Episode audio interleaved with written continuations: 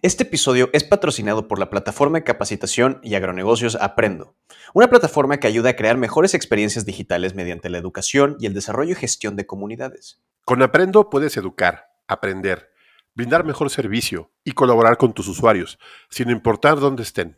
Nosotros en Agronauta utilizamos la plataforma de Aprendo para la Academia Agronauta, para traerles cursos especializados y crear nuestra comunidad con solo unos clics. Así que dense una vuelta por Aprendo aprendo.io con WP. Y aprovechen lo que esta plataforma les puede brindar.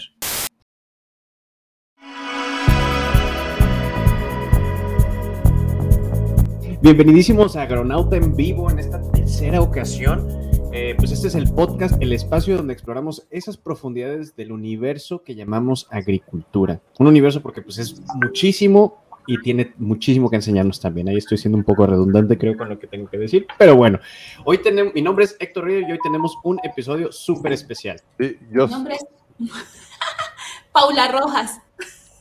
Yo soy Tenetio Quiñones. Yo soy Gabriel Furlong, o Gabo.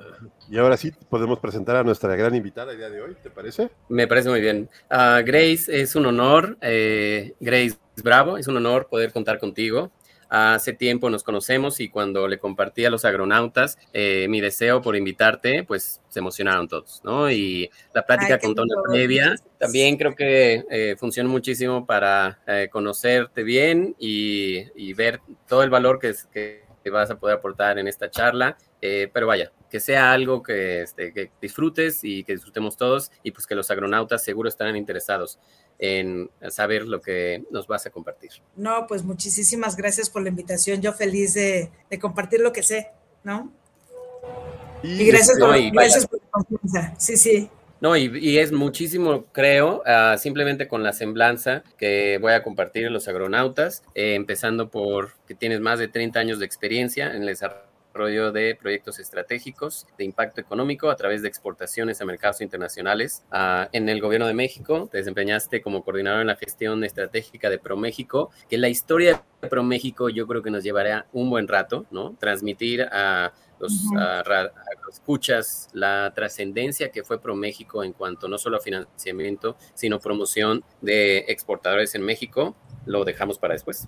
Ah, también coordinaste eh, el análisis de inteligencia comercial para exportar a nuevos mercados y traer, atraer capital extranjero en proyectos productivos. Eh, desde hace 10 años emprendiste tu negocio a través del trabajo arduo con pequeños y medianos productores y compradores internacionales, has podido desarrollar el proyecto marca País Mexican Flavors, honrando al reconocimiento que la UNESCO le dio a la comida mexicana como patrimonio inmaterial de la humanidad. Eh, creaste la plataforma comercial que integra la oferta total de productos alimenticios producidos en México. De ahí el título del podcast y de la charla, eh, que viene siendo Exportando con productores nacionales mexicanos. Así es. Pues, ¿Cómo ves, Héctor? Tenemos una gran exportadora aquí. Totalmente, totalmente. Y eso es un tema que nosotros brevemente exploramos en, otro episodio, pero pues es un tema tan amplio que tenemos que traer a tal eminencia aquí a que nos explique un poquito más. La verdad es que, sobre todo porque la exportación es uno de los temas más complejos que hay dentro de la cadena logística, ¿no? De la producción agrícola. Demasiada legislación que aprender dependiendo no solo del país, continente, o sea, ambos lados, ¿no? No solo de México hacia el extranjero, sino cualquier país al que llegue. Y además la calidad del, producto que se está enviando. ¿Por qué no nos platicas un poquito de, cuál es tu, cómo es que llegaste a trabajar en este tema tan, tan interesante y tan complejo? Fíjate que eh, es un proyecto de vida. La verdad, este, desde que yo era pequeña me veía eh, exportando productos. Bueno, no sabía yo que era exportación, pero yo me veía eh, cuando entré a Bancomex a, a, trabajar, me pidieron en el examen psicométrico que hiciera, que me dibujara, ¿no? Y entonces yo en mis buenos dibujos, o sea, puse el mundo atrás y mandando productos de un lado a otro. Y yo con mi traje sastre y mi portafolio. Y bueno, ya después de más de 20 años ya lo estoy haciendo, ¿no? Entonces, así me veía yo. Empecé un sueño desde viendo el resultado. Y, ese, y otra de las cosas es que eh, pues me quise enfocar en la parte agro, en la parte de alimentos, porque eh, si bien México y el gobierno ha invertido mucho, tenemos un sector que México es altamente competitivo, pero es muy, muy, muy vaciado porque es altamente competitivo, pero la pobreza más grande se da en el mismo sector, ¿no? Entonces, este, cuando tú te metes directamente a ver qué es lo que está pasando, pues te das cuenta de que nos falta mucha educación, este, mucho salir a vender, no salimos a vender. Muchas empresas me dicen, yo exporto. Le dije, no, papacito, no exportas, te vienen y te compran, que es diferente, ¿no? Entonces, es, eso y por eso me quise enfocar en, en, salir nosotros a exportar, nosotros salir a vender y pues aproveché la, este, mi salida del gobierno, precisamente ya que había recorrido todas las áreas, este, se juntó con el nombramiento de la UNESCO de la comida mexicana. Solamente hay cuatro gastronomías en el mundo, patrimonio de la humanidad. Entonces lo quise agarrar como, pues como ícono para exportar el concepto de marca país de la comida mexicana, de todos los alimentos, ¿no? No solamente la comida tradicional y auténtica, tenemos frutas y verduras y tenemos alimentos saludables. Grace, y fíjate que esto que mencionas es supremamente importante porque creo que nosotros hemos hablado con, con el tema, hemos hablado del tema de exportación, pero hablar del tema de exportación desde la práctica como tal es distinto porque tú estás trabajando con productores medianos y pequeños. Y creo que tener la capacidad de, de, que ellos realmente no es que vayan a comprarles a su sitio, sino que además realmente tengan una persona que se encargue de exportar los productos es supremamente genial porque es uno de los, creo que es uno de los limitantes más importantes en la parte de producciones agrícolas. Y desde ese punto de vista, ¿cómo ha sido la relación, mm, digamos que, de, exportación tuya como, como exportadora, como tal, como el puente para que los pequeños y medianos productores lleguen a esos mercados internacionales? Pues mira, básicamente, este, yo tuve que crear el concepto de marca país, el concepto de Mexican Flavors, porque Mexican Flavors no le hace, no le hace eh, promoción a ninguna marca, sino a la comida mexicana. A los sabores de México. Este, ¿Por qué? Pues porque aquí se van a unir en el proyecto todos los que quieran participar.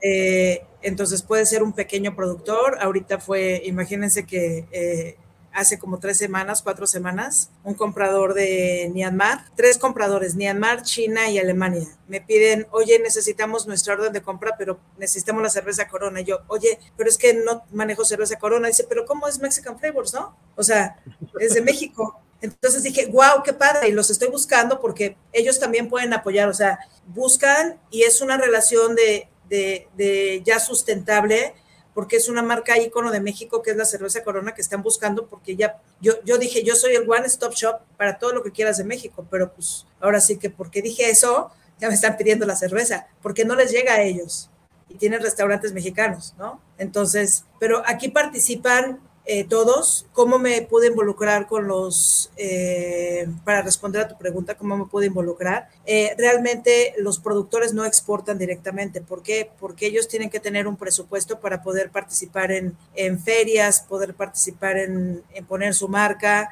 Y, y, aquí es el concepto. Entonces los, los productores, nosotros, yo llego a los productores a través de toda, desde mi salida de Bancomex, desde mi salida de ProMéxico, eh, nosotros eh, tenemos una empresa hermana que es una empresa aceleradora, es una aceleradora de negocios, donde nosotros capacitamos y les hacemos un diagnóstico de más o menos 150 preguntas a las empresas. Y tenemos un grupo de consultores de, profesionales con nueve áreas diferentes de negocios eh, donde enseñamos a las empresas a tener un nivel de competitividad óptimo para que puedan hacer negocios y luego ya nos metemos a la parte de exportación. Desde cómo tiene que ser la caja, que la caja de doble corrugado, etiquetas. Y tuvimos un, un proyecto eh, en Cancún eh, para vender al sector turismo y era muy interesante porque nos mandaban las cajas, nos mandaban sus productos y llegaban rotos los productos a Cancún. O sea, a nivel nacional llegaban rotos, no estaban bien empacados. Entonces era como que como que la prueba para poder irlos involucrando y nosotros poder identificar cuáles eran los, pues los retos que teníamos que hacer para poder mandar los productos, ¿no? Entonces, al final nos tomó mucho tiempo, entonces, ¿qué fue lo que hice? Dije, ni modo, yo hago la comercializadora. O sea, yo tomo el riesgo, yo invierto,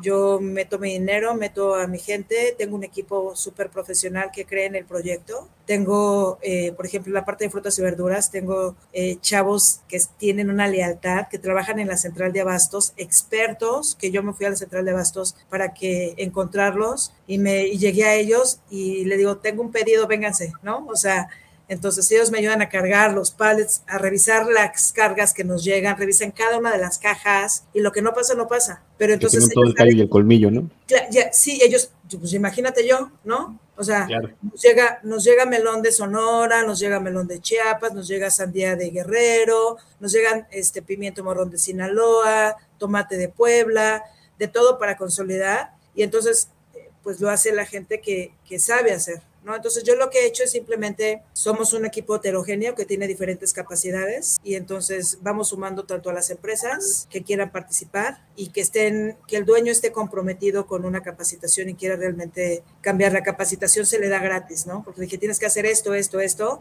Tengo alianzas ya con algunos profesionales, por ejemplo, del FDA, de etiquetado. Antes lo hacíamos nosotros, pero ya hemos ido encontrando varios aliados, entonces se han ido sumando al proyecto como proveedores, entonces les hacen a lo mejor un poco de descuento, las etiquetas y todo, y vamos saliendo, ¿no? Órale, y, aquí entonces lo que voy entendiendo es que Mexican Flavors, en conjunto con su aceleradora, ocupa este punto como de intermediario y punto de vinculación para que pequeños y medianos productores puedan crecer, madurar para poder entrar a este negocio, ¿no? Yo tengo esta pregunta, y bueno, si es que entendí bien la, la relación, tú me dirás si sí o no. Este, ¿Cómo se genera la confianza a estos productores, no? Porque muchas veces a estos a los productores pequeños y medianos es muy común que los trancen, que se No, yo les pago, yo les compro el producto, no me entregan productos si no les pago, no me dan crédito, ¿eh? Nada de nada.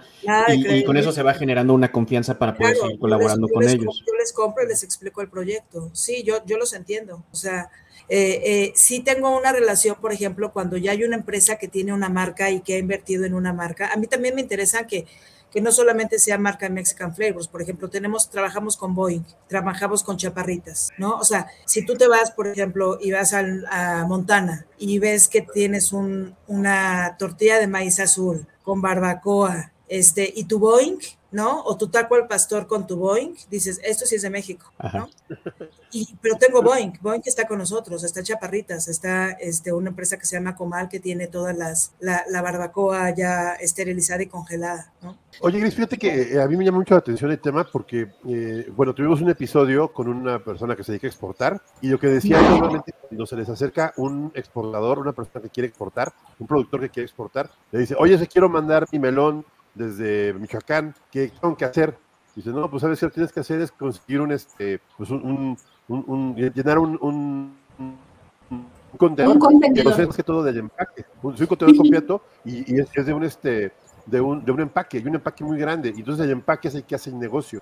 Normalmente, por ejemplo, la gente que exporta fresas las hace a través de un empaque. O, la, o sea, el empaque es el, negocio. También estas cadenas productivas que tú me estás comentando, por ejemplo, para un productor llegar a la central de abastos es ya llegué y me, aquí me, me, hago, aquí acabo mi, mi, negocio. Y creo que yo he visto, ahorita, por ejemplo, ya ayer vimos un productor de, de Mamey, este, que me impresionó mucho porque ellos están. Ay, me lo presento, ¿no? Porfa.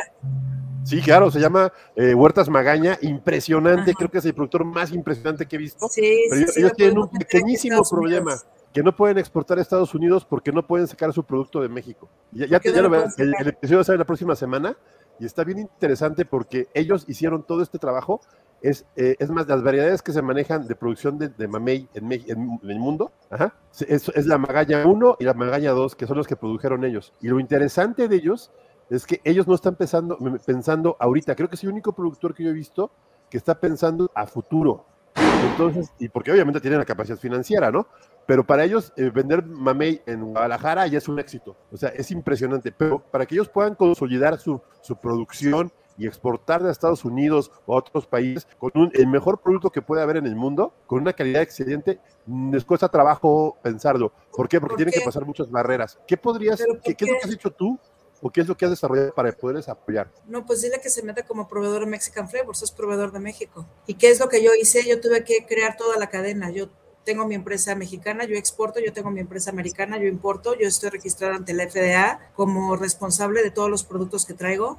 Y, y, este, yo he invertido y ahorita, por ejemplo, en, en, estas últimas dos semanas, no, tres, cuatro semanas, he estado en contacto directamente con, con supermercados americanos. No le vendo a mexicanos porque no quiero ir a hacer competencia, ya los mexicanos ya se llevan. Pero, por ejemplo, eh, tuvimos la, la, reunión con compradores de 28 cadenas de, supermercados americanos y bueno, me sentí la mujer más feliz, la verdad, porque así yo dije, híjole, si todos estos fueran novios, ¿verdad?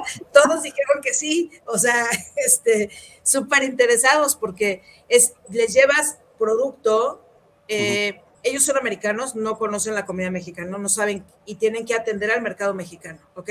Entonces, solamente conocen el taco shell, eh, salsas y that's it. Entonces, cuando les presentamos lo que es Mexican Flavor, si yo salgo con estadísticas diciendo cuántos millones de habitantes y cuántos mexicanos hay y cuántas generaciones de mexicanos hay, y no solamente eso, sino que hay americanos que aman la comida mexicana y que lo están buscando. Y, y, todo lo que traemos, o sea, me dicen, ¿sabes qué? Para aquí y mándame toda la información. Entonces, lo, la cosa es que tengo yo el concepto y yo lo hago, yo consolido y son grandes riesgo, retos porque, por ejemplo, en la parte de, de, frutas y verduras, es difícil que te compren, por ejemplo, a lo mejor un contenedor de mamey, ¿no? Al principio. Pero, ¿qué es lo que hago? Eh, tengo un equipo y tengo un chico que es experto que le digo, oye, ¿sabes qué? Tengo que mandar estos cinco o seis productos. Entonces me dice, ok, checa si, si emite etileno, si no emite etileno, este, todas las características del producto y me dice, ok, vas a combinar este con este, con este, con este, humedad relativa tanto. Exacto. Este, wow. Diosito me lo mandó, la verdad, Diosito, esto se ha creado porque pues he pedido ayuda, este, me ha acercado a, a todas las instituciones que, que, necesitamos que participen, porque es un proyecto que uno sola no puede. Yo he llegado hasta aquí, pero oh, hace ratito tuve reunión con la Secretaría de Relaciones Exteriores, con la Dirección General de Promoción Global, Económica Global, para presentar el proyecto, porque me dijo, oye, es que las embajadas nos mandan, le acaba de, de mandar de Rumanía que quería tortillas, dije, yo te las hurto, ¿no? Este, necesitamos tener contacto con el, el, secretario Villalobos para que conozca el proyecto. Este, me piden, hay coyunturas en el mercado ahorita, por ejemplo, en, en el Caribe, que no está llegando producto de España y los hoteles españoles nos están pidiendo productos que antes importaban de España, desde mantequilla, yogurts, eh, aceites, que ellos, ellos no conocían a ningún productor mexicano, entonces ellos importaban desde España. Y Pero no está llegando, no está llegando, hay un caos logístico y no están llegando contenedores, entonces es nuestra oportunidad. Entonces, sí, sí. Es que la ventaja creo yo que aquí el, el core del asunto es que tienes el círculo completo porque creo que uno de los retos eh, más importantes es precisamente, bueno, quién tiene los productos y quién los lleva y quién los vende y quién los distribuye. ¿Quién ejecuta? ¿Y quién Exacto. Cliente, ¿quién, ¿Quién todo? de toda la logística. Y claro, es que el, nadie, digamos que eh, se pone en la tarea porque además es un reto logístico enorme, primero, y segundo, también es un riesgo económico bastante alto. Entonces, eh, porque si pierdes todo el contenedor, bueno, ¿qué vamos a decir? Entonces, sí me parece que, cuando Gabo nos contó eh, y nos propuso el tema, nosotros estamos felices porque definitivamente es ver cómo algo que sale desde el campo se va a las mesas en otros países y que está genial porque hay un mercado que es importante y que se, que se establece. Ahora, con, con el tema de, de, sostenibilidad, si, si es un solo operador el que hace todo el proceso, es mucho mejor, porque pues claramente no pueden sembrar todo en, en todo lado. Así que me parece que, que, que, el manejo de tener la cadena completa está, está perfecto. Sí, básicamente nosotros atendemos, se puede decir que yo, yo, yo tengo como que tres clientes. Uno, desde el punto de vista eh, nacional, pues tenemos a los proveedores. Los proveedores también son clientes de nosotros, ¿no? O sea, porque a pesar de que nosotros les compramos, ellos mm. tienen que comprar y sentirse parte del proyecto. Le digo, es que estamos llevando juntos, porque es juntos el nombre de México, o sea, juntos llevamos el producto. Yo soy solamente soy un brazo ejecutor, soy solamente soy un operador, pues que soy experta en logística, en comercio exterior y me encanta, ¿no? Y gracias a Dios tuve como que la visión global de poder haber de poder ver la oportunidad para México. ¿no?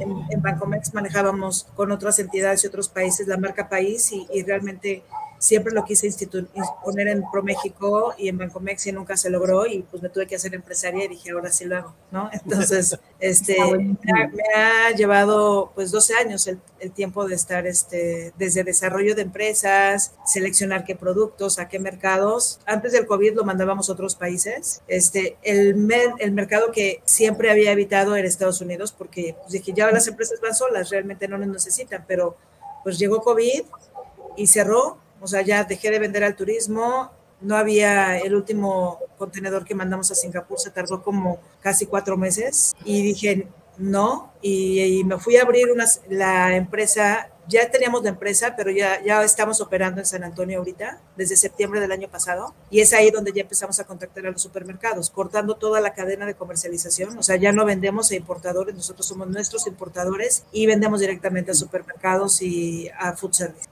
Para Estados Unidos, Estados Unidos ahorita. Ah, yo quisiera recuperar algo que comentaste, Grace, porque me parece muy loable que abras nuevos mercados y no te dirijas a los mercados donde ya exportan algunos de tus competidores. Eh, y creo que es algo cultural, ¿no? Donde abrir los mercados pues conlleva cierto riesgo, pero creo que ha sido muy, prudente el abrir nuevos mercados con marcas como BioLatin Foods. Creo que es algo interesante para los agroescuchas que, es un proyecto padrísimo. que sepan cómo te has hecho conocer a través del manejo de la marca, ¿no? O sea, es una estrategia muy efectiva, me parece. Fíjate que este, una de las marcas que traemos, del conceptos, ¿no? Está eh, Alma Verde, que su nombre lo dice, ¿no? Es Alma Verde, que es toda la parte natural, eh, nutracéutica. Eh, México es el cuarto productor de productos orgánicos a nivel mundial y entonces ahí tenemos productos como moringa, amaranto, Estamos desarrollando con algunos productores de Guadalajara y de Morelia una harinas para hot cakes, por ejemplo, este, de amaranto, de garbanzo, y, este productor de, Guadalajara tiene el syrup de miel de agave. Entonces es para diabéticos. Y así tenemos varios productos. Tenemos una chica, otra chica de, Cancún, que tenemos un shot de vegetales, por ejemplo, la, la, tu cuerpo necesita, todo nuestro cuerpo necesita este, comer 400 gramos de vegetales todos los verdes, todos los días. Y si tú lo haces, ni siquiera tienes que, tomar complementos alimenticios ni nada. Son 8 vegetales verdes que tienes que consumir, pero 400 gramos. Pero ya sabes, 400 gramos es this big, ¿no? De ensalada. Entonces, ¿qué es lo que hace ello? Hace una extracción en frío y tiene 30 barritas en una caja. Una barrita es un plato de vegetales. Entonces, está innovando procesos para que puedas comer de manera fácil los vegetales. Tú agarras dos puritos, un purito amarillo que es de cúrcuma, jengibre, este piña, este que se inflama, se llama purito, purito sano, así, purito sano, que es puro sano, ¿no? Oye, pues esto, esto va muy bien con el tema del food design. Va muy bien con el exactamente, va, muy bien con el tema de food design. Tuvimos un episodio platicando con un especialista en, food design antes de Restrepo que nos cambió la vida, pero creo que sería interesante también incluir las nuevas ideas que traen ellos de diseñar la forma que comer, porque también eso nos cambió los agronautas. Y es una nutrióloga especialista en diabetes que tiene como 22 años y me decía, es que sabes qué, que la gente se enferma porque no come frutas y verduras, o sea, pero vegetales verdes, o sea, ¿cuál es el vegetal del mexicano? Cebolla, chile y jitomate. Sí. Y, enseñando de los tacos. Pero. Ah, lo verde.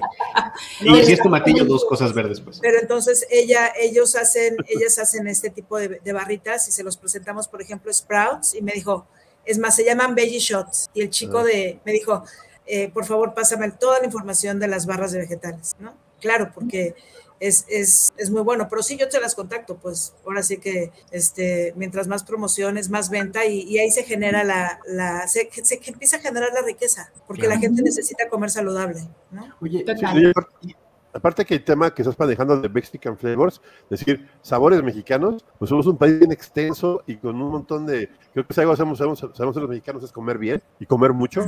O sea que imagínate empacar todo eso y tener la oportunidad de exportador de llevar a otros lados y también a la gente que se va a otros países, el poder recuperar sus sabores, eso creo que es algo muy, muy bueno, Grace. ¿Qué, qué, hay de aceptación de, los, de los, del exterior a, lo que estás proponiendo? ¿Cómo lo ves? ¿Cómo, cómo ha sido aceptado?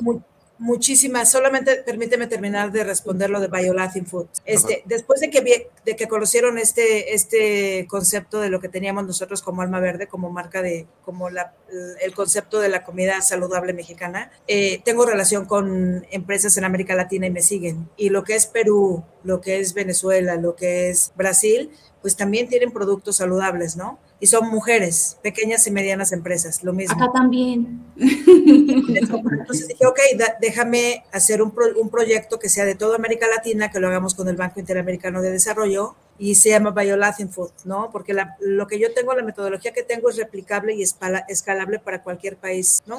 De hecho, eh, Grace, acaban de hacernos un comentario que es de una productora, es, es Gloria, que Gloria está acá en, está acá en Colombia y ella, ella tiene una asociación de productoras de mora. Y, y fíjate que está...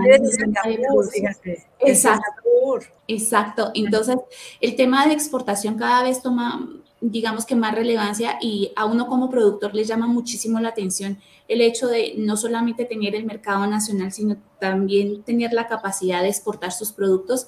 Y lo que decía Tona es, es muy cierto, o sea, desde el food design lo que estamos estableciendo es que además de, de, de sembrar y tener una, un aprovechamiento de, de, las frutas o de las hortalizas o de los cultivos que tengamos en la forma que conocemos, hay que pensar también fuera de la caja y empezar a mirar todas, todo lo que se puede obtener de un mismo cultivo. Porque finalmente es lo que necesitamos, hacer, digamos que aprovechar al máximo todos, todos y cada uno de estos, de estos eh, productos. Darle valor agregado, mira, por ejemplo.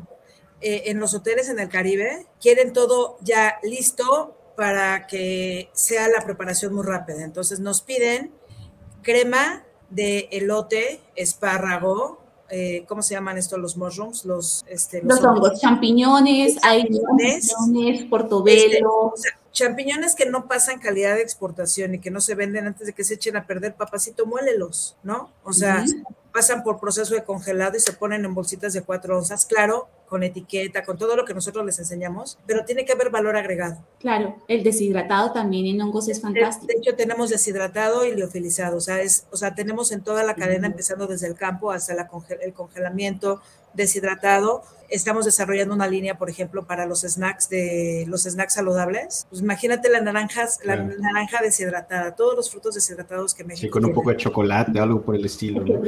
tengo una, una, pregunta sobre todo estos súper eh, trabajos que estás haciendo con Violatin Foods, con Mexican Flavors, y es sobre el impacto cultural que se tiene esto al, momento de, hacer este, este tipo de, de esfuerzos, ¿no? Porque cuando ahora corrígeme si, estoy equivocado, pero cuando se empieza a hacer este tipo de esfuerzos a través de la comida, que la comida es uno de los factores culturales más fuertes que se puede encontrar en cualquier país, también es un poco de, empezar a enseñar a otros países sobre lo que Latinoamérica puede hacer, sobre lo que podemos eh, como países traer y abrir un poco las puertas a que no solo es lo que se pinta en las películas, por ejemplo, sobre México, o Brasil o escoge el país que sea, ¿no? ¿Qué clase de experiencias has tenido de, estas aperturas culturales con Latin Foods o con, o con Mexican Flavors? Pues mira, eh, eh, el que hayamos sido reconocidos por la UNESCO a mí me abre puertas, este, porque abro con eso. Les decías, oye, ¿sabes que solamente hay cuatro gastronomías en el mundo patrimonio consideradas por la UNESCO como patrimonio de la humanidad y la mexicana es una de ellas, ¿no? Y, y, otra de las cosas es que la comida mexicana ha ganado premios a nivel mundial y realmente no he tenido yo problemas, ¿eh?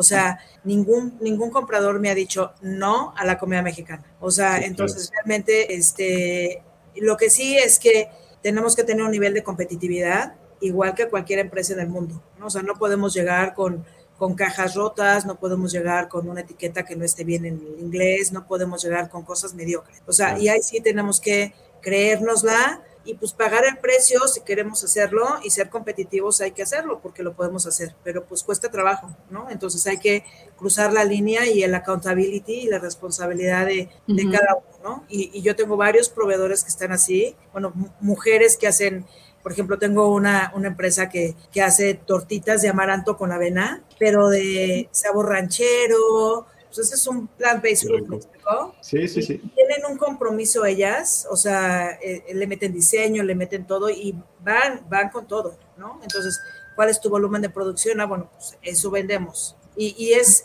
la operación es titánica. La operación interna, o sea, mandar un contenedor con más de 180 SKUs es titánica, pero yo establezco procesos, establezco procedimientos, activity-based costing, tan, tan, tan, y entonces, y trabajo con, con horario casi, casi reloj en mano, porque aparte si no se me ve el barco.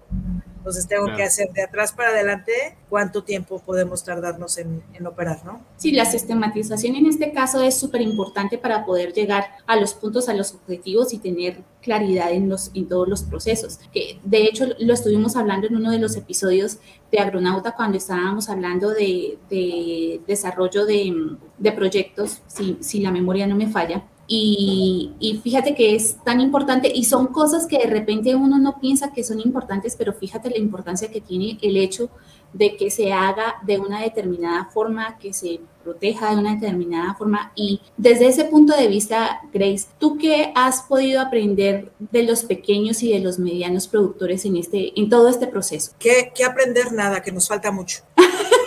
sí, les tenemos que enseñar porque no es lo mismo vender en México. Sí que tenemos que llevar unas, o sea, me llegan las cajas rotas, es, no puede ser, tenemos que tener el ojo en el detalle, en el detalle de que la caja tiene que ser de doble corrugado, de que el empaque tiene que ser perfecto, de que la etiqueta tiene que estar bien documentada, qué producto estás vendiendo, quién es el exportador, quién es el importador, pero nosotros tenemos ya unas guías como un checklist, esto.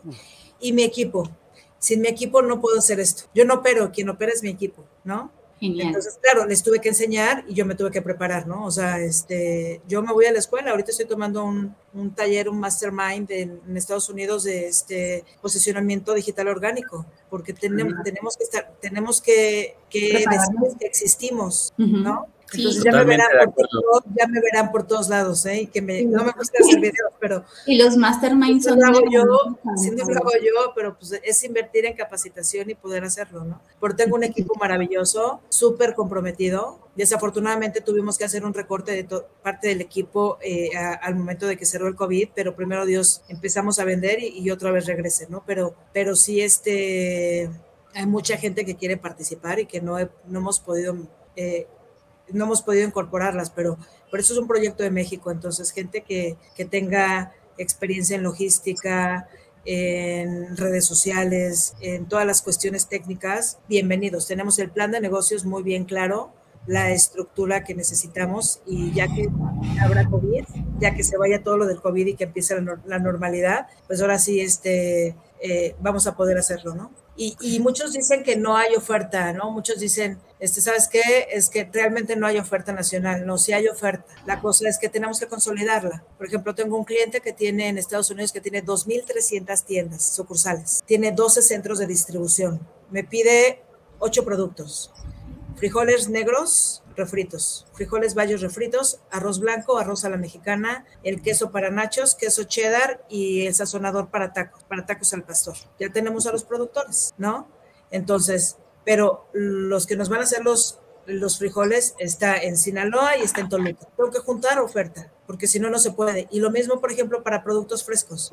Para productos frescos, tener es querer hacerlo y hacerlo ¿no? Entonces, eh, tener exactamente el nombre, del, el nombre del productor, cuál es el producto que tiene y semanalmente cuál es la capacidad que tiene durante todo el año para si nos llega, por ejemplo, brócoli o si nos llega naranja, la naranja ahorita o la toronja que empieza en, en, en Michoacán ahorita, que podemos venderla ahorita de HB, por ejemplo, pues saber que existe y presentar y promover el producto. Entonces, es, es nada más es tener un, pues un plan, un plan y hacerlo con las autoridades que la verdad luego nosotros nos, nos tardamos mucho, mucho tiempo en buscar proveedores. Ahorita, por ejemplo, nos están pidiendo yogur, 74 mil, casi 75 mil este, frasquitos de 120, 125 mililitros de yogur de sabores para los hoteles en el Caribe, ¿no? Este, y estoy buscando, hay empresas que no me quieren cotizar, eh, o sea, le digo, no te preocupes, yo te lo compro en México, yo hago toda la parte de exportación, yo te ayudo con Cofepris, yo te ayudo con todo lo que tienes que hacer, yo te voy diciendo, este,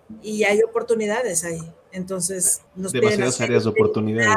¿no? Sí, aceite, vinagre y todo. Oye, y Grace, de, de, de, toda esta checklist que tú manejas con todos los productores, o sea, ¿cuál es el obstáculo que más comúnmente encuentras? De, sobre todo con los productores pequeños, ¿cuál es con el que siempre, o bueno, no, no siempre, pero comúnmente, pues dices, por aquí se tropiezan mucho, por acá la es, es la típica... La, la, tardan, la tardanza en la cotización. Sí. Se tardan en cotizar, híjole, o sea, muchísimo. Pues, Muchísimo. Fíjate que como productora, digamos que cuando uno tiene, cuando uno tiene esos, esos problemas, creo que está relacionado mucho con el tema de, y también lo vimos en uno de los episodios de, de la parte de financiamiento, y es que no tenemos claridad en nuestros costos de producción y no tenemos claridad en cómo manejar las finanzas. Entonces, a la hora de hacer, de hacer digamos que las propuestas para, para todo lo que son cotizaciones y para venta y eso, creo que ahí es donde estamos patinando mucho. No sé qué. ahí nos falta una masterclass en la Academia Agronauta. Sí, pues hay que hacerla, hay que, organizarla. si ustedes tienen esto, yo no soy experta en costos, pero tengo gente que es experta en costos. Yo les digo todo el proceso, a ver, vas a pasar por esto, vas a pasar por esto, vas a pasar por esto, y entonces vamos armando la cadenita de costos y, que se les enseñe. Es que, eh, es que la educación es todo. ¿No? Es fundamental, sí. Yo, yo, por ejemplo, para cotizar, me, me tuve que meter a costos, a, a, ver YouTube, a ver costos, costos, costos. Pues nada, hasta que perdí lo que tuve que perder, hasta que pasé el proceso, dije, ok, estas son las cosas, pero pues lo tuve que hacer porque no encontraba. Y luego me metí a uno de costos y ya, este, ya más o menos ya me empezó a, a explicar, ¿no? Yo no soy de números, yo soy más de ventas, los números me, me dan shock, ¿no? Pero, pero tuve que meter, tuve que aprender y declarar que ya las finanzas son mis amigas, ¿no? Entonces, este, todo el mundo tiene... importante también el tema de la digitalización, ¿no? El pensar en la digitalización que ahorraría mucho tiempo, o sea, la transformación, la transformación digital en, el, en las escuelas podría ser muy útil en este aspecto, ¿no? Para tener los datos más rápido y pensar en algo que viene a futuro, ¿no? Porque eh, pensar en una organización, no hemos visto en muchos proveedores que son muy buenos y están acostumbrados a trabajar a la antigua, ¿no? Creo que es, esta parte ayudaría mucho, ¿no, Grace? Sobre todo cuando quieres exportar, estar digitalizado, y tener tus cuentas, tus, estados de cuenta, tus balances, tus costos, todo, pues que yo te pueda dar una cotización en menos de un ratito, ¿no? Y que no la tengan en un Excel, sino que la tengan en una, una buena plataforma, ¿no? Sí, tienen que tener una persona que se encargue de toda la parte de costos y los tiene que saber todos los, aunque sea un, aunque sea un cuadernito, ¿eh? O sea, si usas la tecnología, que mejor, pero conoce tus costos. O sea, tienes que conocer cuánto te cuesta cada uno de tus ingredientes, cuánto te cuesta eh, el, el, procesarlo, cuánto te cuesta la luz, qué porcentaje, o sea, todo lo que involucra desarrollar el producto. Pero aparte ya hay empresas, por ejemplo, las empresas que se tardan son empresas pues que ya están vendiendo en México, entonces no deberían de tenerlo, o se tardan. Hay muchos, hay empresas. Hay un jalón de orejas ahí. Sí, hay empresas que son medianas, grandes y que son de que un, sus procesos que están certificadas. Entonces, esta certificación puede ser muy buena, pero también es muy lenta. ¿No? Entonces, de aquí a que le piden a otra área el proceso de manera formal y lo documentan y todo eso, pues, o sea, yo ya me fui con otro proveedor y ya, ¿no? Sí, sí justo eh, eh, estamos preparando en la Academia Agronauta una masterclass de administración de proyectos, ¿no? Pero algo que has... Uh, comentado mucho es esta capacidad y hábito que tienes de continuar el aprendizaje. Y eso creo que debemos hacer todos, ¿no? Si pudiéramos compartir con los agroescuchas una masterclass sobre costeo y vaya, para que sean más profesionales en la cotización, vaya, sería grandioso.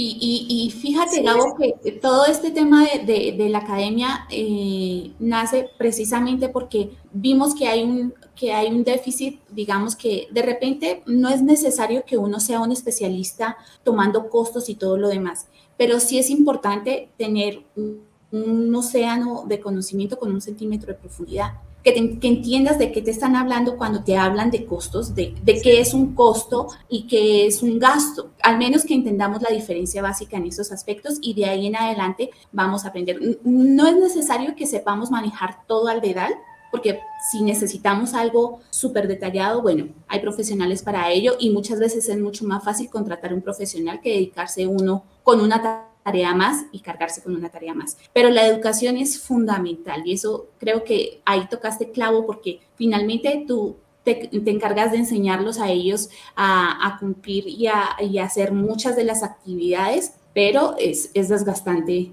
eh, dentro de tu cadena de producción. Así es. Sí. Mm. Sí, sí, sí. Entonces, y algo me comentabas, este, tú, tú me preguntabas que no te la respondí del reto de la comida mexicana, o cómo fue tu pregunta. Sí, no me acuerdo. Me puedo hacer muchas. Tengo muchas aquí de No, pero bueno, la comida mexicana, la verdad, este, somos un país bien bendecido, que tenemos eh, clima, tierra, este, diversidad. Eh, he conocido y tenido la oportunidad de conocer otros países y como México no hay dos, la verdad. Y este, la cosa es que no sabemos vender, entonces hay que salir a vender y a mí me encanta vender. Entonces, sí, pero por ejemplo, yo, yo digo que, bueno, no sé si esté bien lo que voy a decir, Grace, y tú dime. Yo creo que muchas veces en los productores mexicanos eh, eh, somos buenos para producir, somos muy buenos para, para vender, para, para tenerlo listo, pero somos muy malos para, para empacarlo, para presentarlo y para cumplir las normas y sobre todo para documentar, ¿no? Entonces, por ejemplo, y nos pasa el tema de, que llega una persona, quiere comprar, y yo veo muchos proveedores que, por ejemplo, que lo quieren hacer, y muy pocos hacen el esfuerzo de la posventa o la venta, o la preventa, o sea, preparar una etiqueta, preparar un empaque, preparar un cumplimiento normativo, eh, por ejemplo, ahorita, si, vas a trabajar en temas orgánicos, que ocupes, eh, que, ocupes una certificación orgánica, que te capacites, que tengas personal mínimo, con lo mínimo necesario, que cumplas con un Primus, con un este, con una, con una FS no sé, empiezas a trabajar con todas las certificaciones y eso es lo que más le cuesta trabajo al proveedor mexicano, o sea, cumplir con toda esa normativa para poder ya siquiera pensar en comercializar. Y, a mí lo que me, me, llama mucho la atención es que también el mercado mexicano es poco... Eh, ¿cómo Porque nosotros nos conformamos con lo que nos dan. Eso, por ejemplo, yo nunca he visto un arándano de, ¿qué te gusta? De una moneda de 10 pesos. Y ahorita que los acabo de ver, digo, están deliciosos. Y ahorita yo que digo, no saben bien. Y de repente me dan otros arándanos y saben completamente diferente y muy rico, porque empieza a cambiar nuestro gusto y nos conformamos con el, con el producto de segunda. O sea, no, no, no somos capaces de pagar producto caro, o sea, un producto que valga lo que valga, ¿no? Y creo que ese es un pequeñísimo problema que tenemos los mexicanos al, pensar en la comida. ¿O, tú qué opinas? Pero, yo creo que es, yo creo que es educación, fíjate. Yo creo que es visión y creencias. Y eso afortunadamente se puede cambiar, ¿no? Claro. Este, no es algo que traigas así con, con, un sello, eso, las creencias se cambian creyéndote lo, lo, lo contrario. Este, les voy a decir algo que encontré una super oportunidad. Este, México está entre los principales 10 países productor de café. En Texas no hay una marca, no hay una marca de café mexicano. Pero tengo un proveedor, tengo un proveedor que maquila 150 marcas americanas. Y tú te vas al super y no dice café de México. O sea, se me subió lo bravo, ¿me explicó? Sí. Entonces dije, vamos a hacer con café mexicano. Hablé con, con el ex secretario de, de, Desarrollo Económico de Chiapas. Le dije, por favor, Ovidio, ayúdame, ya vamos a hacer llevar el, café, empezamos con Chiapas, hablé con la de Puebla, entonces, pero es algo, por ejemplo, que es ahí donde necesitamos al, secretario Villalobos, porque él es el que tiene el empoderamiento. Yo veo esa oportunidad y yo ejecuto y lo hacemos y los juntamos y, y tenemos marca y tenemos, yo hago todo lo demás con los productores, pero necesitamos el liderazgo también del gobierno para que nos diga por aquí, por aquí, por aquí, quiénes son, ¿no? Pero eh, la verdad es bien triste porque estamos, es lo que te digo, sí estoy exportando, sí se ve Europa, se va, le dije, no, no se va. El café verde es el que más se exporta, pero no se exporta, te vienen y te lo compran y se lo llevan. Entonces, no digamos que somos exportadores, porque no es cierto. E-, ese es un tema muy fuerte, Grace. digas eso.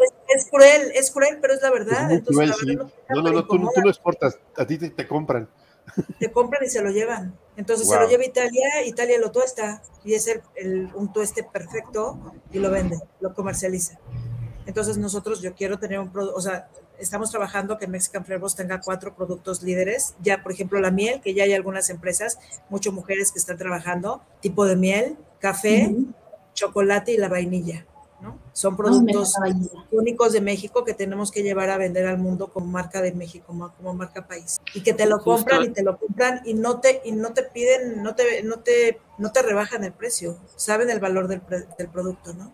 Sabes, el, otro día que platicaba Tona de esta miel de aguacate, que tú decías, bueno, eh, ponme en contacto con ellos. Creo que uno de los pasos que recomendaríamos a los escuchas, a los escuchas es que te contacten, ¿no? Eh, si puedes darnos tus datos para que los agroescuchas claro, dónde encontrarte, uh, por favor. Tus redes. Estoy como Grace Bravo. Ajá, estoy como Grace Bravo. Eh, ya, ya estamos metiendo mucho de Mexican Flavors. Estamos después de esto, que estas clases que estoy tomando, sí vamos a estar en TikTok, Instagram, en todas las redes sociales. Este, las páginas de internet ya están. Eh, mi teléfono es 55 1069 0990. Me pueden mandar un WhatsApp primero porque si es un teléfono que no, no, contesto llamadas que no de teléfono, entonces, pero sí con WhatsApp. O mi correo electrónico es grace arroba mexicanflavors.com. Y el flavors, este, que es algo que me dicen, oye, ¿por qué pusiste el flavors así como que en francés? O sí, pues porque quería llamar eh, eh, es algo que, que, llama la atención, ¿no? O sea, como, ¿por qué? En Estados Unidos me dijo, ¿por qué? Le dije, por lo mismo, porque hace que no se te va a olvidar. Exacto.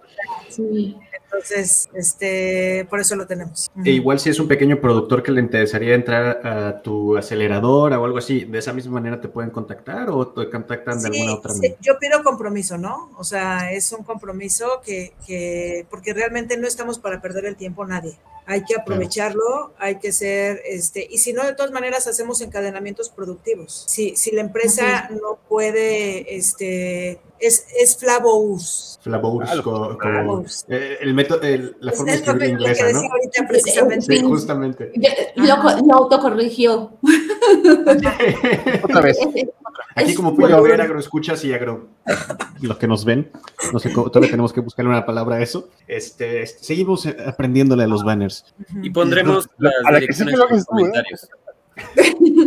Sí, te digo, si el pequeño también quiere, adelante. O sea, nosotros este, así, pero es Mexican Fle- Mexic, es, a ver, Ah, es Grace arroba Mexican, te faltó ¿eh? lo de Mexican. Lo tiene que hacer, lo tiene que hacer este Raider, porque a mí no me sale. ya, ya- ya te lo, mandé- ya lo mandé al grupo. Ya lo mandé al grupo, ahí está escrito. Solamente la palabra Mexican antes de flavors. Esto es, es- esto es típico de los directos, son cosas que se nos van presentando y de repente que el corrector, que el autocorrector, que aquí, Sí. allá, y está, está buenísimo porque, bueno, estamos aprendiendo, es nuestro tercer directo, así que Exacto. Está- exacto. está bueno. Sí. Sí, la diferencia es que ahora es en vivo, ¿no? Pau? Sí, aquí no ver podemos nuestro lograr. proceso. No sé, bueno, también si alguien quiere mandar un comentario, este, yo creo que este video va a quedar en nuestras redes sociales, vamos a darle un poco más de difusión.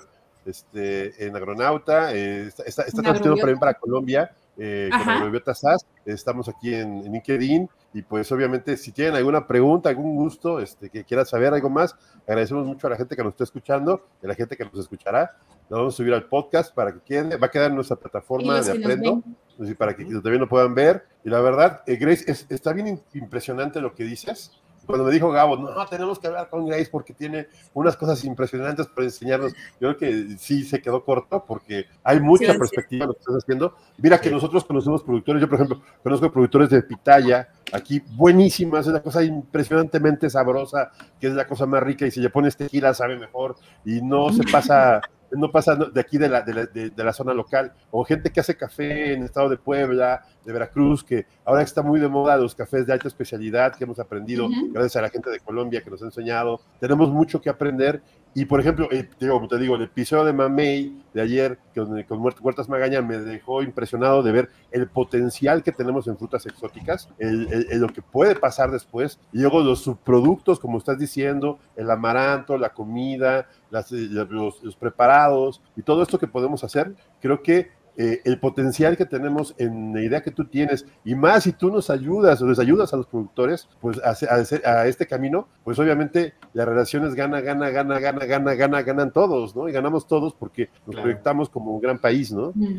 No, y el reconocimiento de, de la importancia de las marcas nacionales, ¿no? Que se diga esto es mexicano o esto es colombiano o esto es latino y que sea con orgullo y que lo reconozcan como un producto de, de calidad. Que diga eso, que tenga ese sellito o que venga de Mexican Flavors o Biolatin Foods y digan, ah, yo ya sé que esto va a ser un buen producto y voy a poder descubrir comida nueva, ¿no? Y yo creo que eso también es un montón de valor agregado, como le mencionaste, que, que tenemos que explotar como latinos, ¿no? Y como mexicanos. Como mexicanos, sabemos mexicanos en todo el mundo, entonces yo creo que Exacto. es momento para que todos nos consumamos lo mexicano en todo el mundo, pero hay que llevárselos. Gracias. Pues muchísimas gracias, Grace. La verdad es que fue un gusto tenerte en este tercer episodio en vivo de, de Agronauta. Muchísimas gracias a todos los que Muchas nos escuchan. felicidades por su programa, la verdad. Gracias.